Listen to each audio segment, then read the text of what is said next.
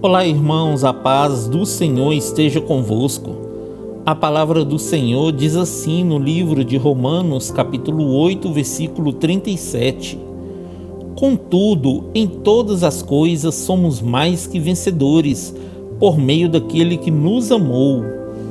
No versículo que lemos hoje, queridos, Paulo fala que nós somos mais que vencedores, e não somente vencedores no entanto, precisamos focar no final do versículo, pois só é possível sermos mais que vencedores por meio de Jesus Cristo. É através dele que recebemos as bênçãos do céu e vencemos cada batalha do nosso dia. Vocês têm recorrido a Cristo quando as coisas estão difíceis? Se você ama a Cristo verdadeiramente, então saiba que todos os dias você será provado, meu irmão.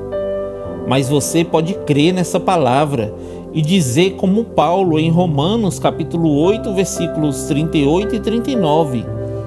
Portanto, estou seguro de que nem a morte, nem a vida, nem anjos, nem demônios, nem um presente, nem um futuro, nem quaisquer poderes, nem altura, nem profundidade, nem qualquer outra criatura poderá nos afastar do amor de Deus que está em Cristo Jesus, nosso Senhor.